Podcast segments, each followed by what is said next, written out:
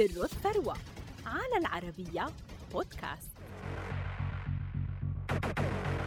حتى وقت ليس ببعيد كانت لورين باول فاعلة خير وزوجة رجل مهم حتى إن اسمها قلما ذكر إعلاميا.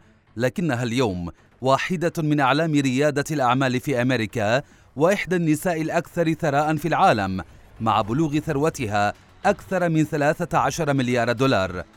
فما سر هذه الثروة؟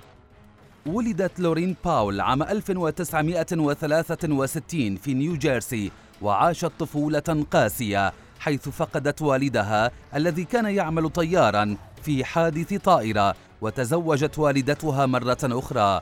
حملت لورين طموحات كبيرة لتنمية ذاتها حيث التحقت بجامعة بنسلفانيا وحصلت على البكالوريوس في العلوم السياسية والاقتصاد عام 1985 بعد تخرجها أمضت لورين ثلاث سنوات بالعمل في وول ستريت كخبير استراتيجي تجاري ثم عملت مساعدة إدارية في شركة ميرل لينش للحلول الاستثمارية قبل أن تلتحق بجامعة ستانفورد للحصول على ماجستير إدارة الأعمال.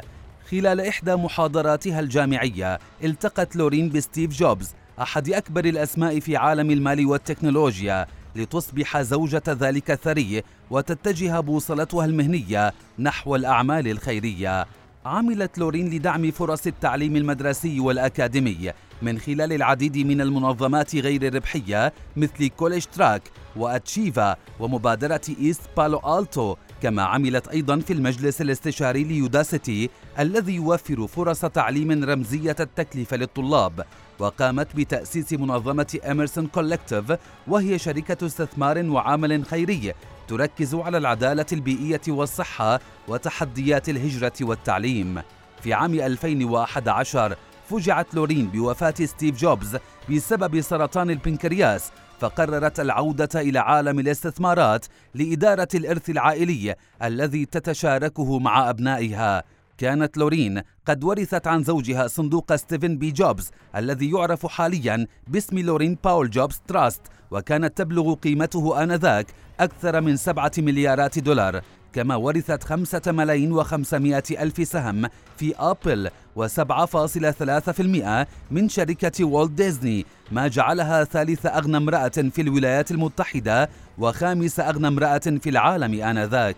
في عام 2017 استثمرت لورين في شركة ذي أتلانتيك الإعلامية ومن ثم في منافذ إعلامية أخرى كما أسهمت في استثمارات عدة في النشاط الرياضي ثم ساهمت بتأسيس شركة الأطعمة الطبيعية تيرافيرا في عام 2020 اليوم وبعد أن كانت طالبة علم تقدم لورين نفسها للمجتمع كمستثمرة ناجحة وناشطة مجتمعية وراعية لأعمال الخير والتعليم مع ثروة تقدر بنحو 13 مليارا و100 مليون دولار.